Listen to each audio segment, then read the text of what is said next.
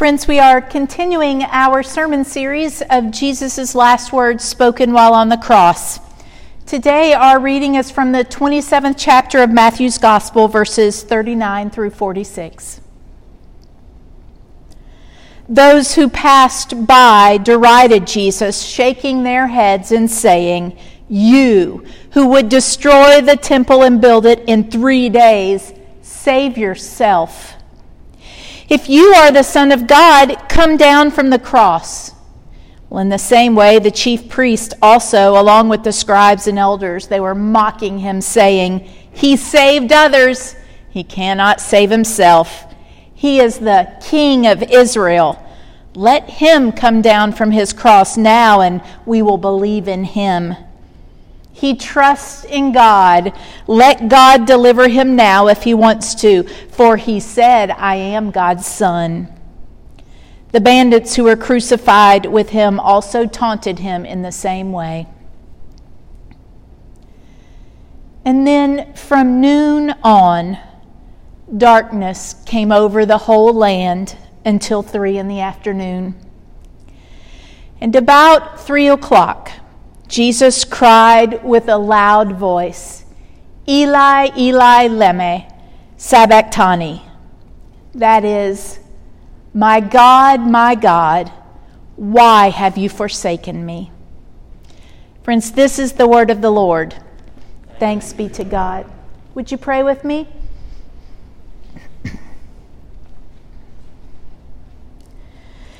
Gracious God, we ask that you would still our hearts and minds, and that we would hear your words spoken into our lives. And hearing your words of love and grace, we may leave this place and be love and grace to a hurting world. We ask it all in the name of the one who taught us, Jesus Christ. Amen.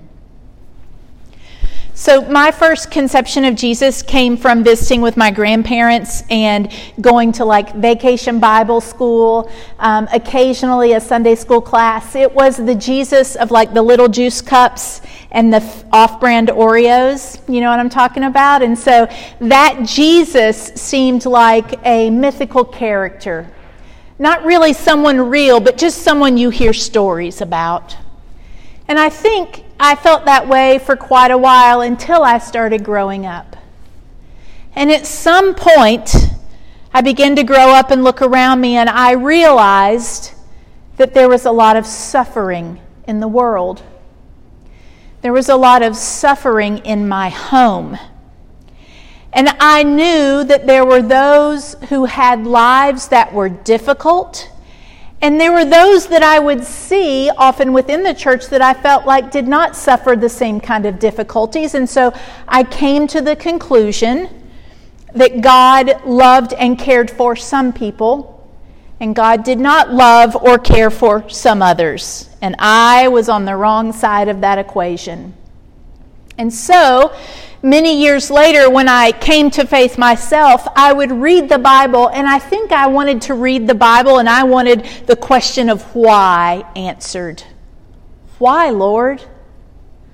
Why were things so difficult in my home? Why did you allow it? Why does suffering happen? Why are there people who experience such terrible things and there are others who do not? Why? Why, Lord? And are you surprised to know that the why wasn't answered? It's much like the book of Job. There are so many things that we cannot know because we are not God. Now, faithful people over the ages have tried to answer that question. This is what formulates the doctrine or teachings of the church. It's important to remember that all doctrine comes from someone's experience of God. So there's one theory that goes this way people who have experienced suffering, and it was a redemptive or learning process for them.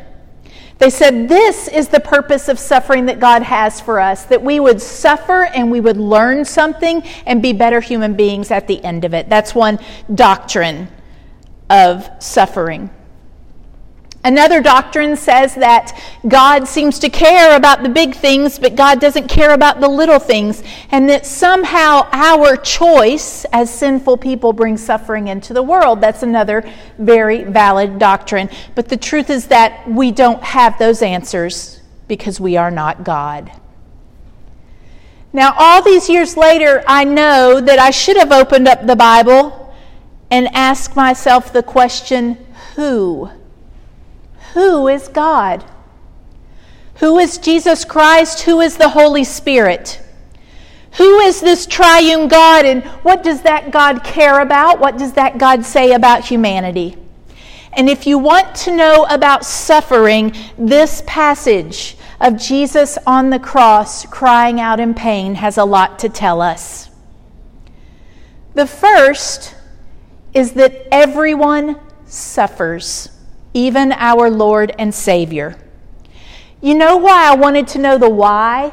Because I thought if I could understand why I suffered, then I could quit doing the thing that caused it. I could have control over it. But we know that even our Lord and Savior suffered and felt abandoned by God. Everyone suffers. And it doesn't even have to be the same gradation of suffering. The idea of death and of pain is one thing, but you know what? A teenager with their first broken heart is something else too. They're both suffering. And everyone experiences it. No one gets out of suffering. I'll tell you that I am a mother first and foremost, and if I could save my children from suffering, I'd do it every time. I'd just scoop them up and rescue them. But I can't because everyone walks their own life and everyone suffers. The second thing that this passage tells us about suffering is that crying out to God in pain or anger or confusion is a faithful act. When our Lord says, My God, my God, why have you forsaken me? That's not doubting God. That's taking those really hard, difficult questions to God. And that is always an act of faith. You can take your doubt and your fear and even your anger to God. These words that Jesus speaks, my God, my God, why have you forsaken me, are actually from the 22nd Psalm. And so when Jesus says these words, he's entering into a long tradition of lament of people who have looked around in their lives and they have seen the hard thing and they've experienced the hard thing and they have cried out to God. That psalm, Psalm 22, is often called the Psalm of the Righteous Sufferer. It's the psalm of someone who is suffering even though they have done nothing wrong, even though they have not broken God's commands. And don't we know that to be true? That sometimes maybe suffering makes us better people, but sometimes suffering is just awful and there's no reason for it. It's just a part of our life as humans. And so when Jesus cries out to God, he is entering into that tradition of faithful people who cry out to God in the middle of their pain and suffering. That is what you and I are to do to take even our difficult emotions to God, not just our praise, not just our adoration, but we can take our anger and hurt also. The third thing this passage tells us is that even in our suffering, God is always there. God is with Jesus, yes, because we know that after the suffering comes the tomb, and after the tomb comes the resurrection. Jesus feels abandoned. We have all probably felt abandoned by God at one time or another, but feelings are not facts. And the fact is that God is always with us, suffering with us, loving us through it. The same thing, the only thing I can do for my children, right? I can't rescue them from the suffering, but I sure can sit with them in it and offer comfort. The Lord God is always with the suffering.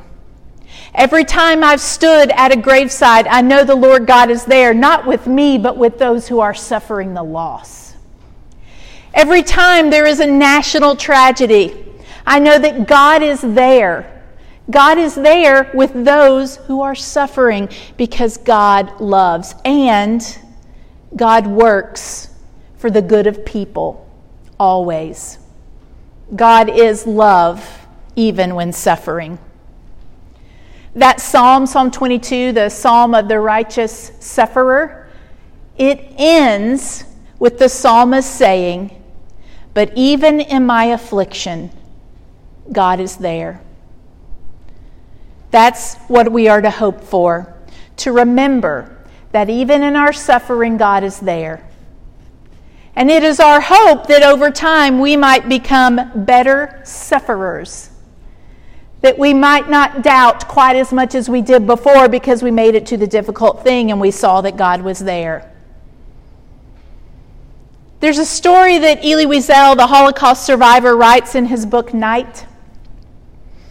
And he talks about remembering this one day where a child was hung by the Nazi guards. The child was seven or eight, a little boy. And all of these adults were standing around watching this child swing from the noose. And somebody in the crowd said, well, where is God now? And Elie Wiesel said that he just had this thought in his head that said, God is there. God is there with the child, swinging with the child, suffering with the child, redeeming and welcoming the child home. I wish that I could tell you why we suffer so that we could all join together and quit doing the things that cause it and avoid it altogether. But that's not what humanity is. All suffer. All also have to remember that God is there, holding you in the palm of God's hand, waiting to roll away the stone and show us resurrection. Thanks be to God for a God who suffers and cares. Amen.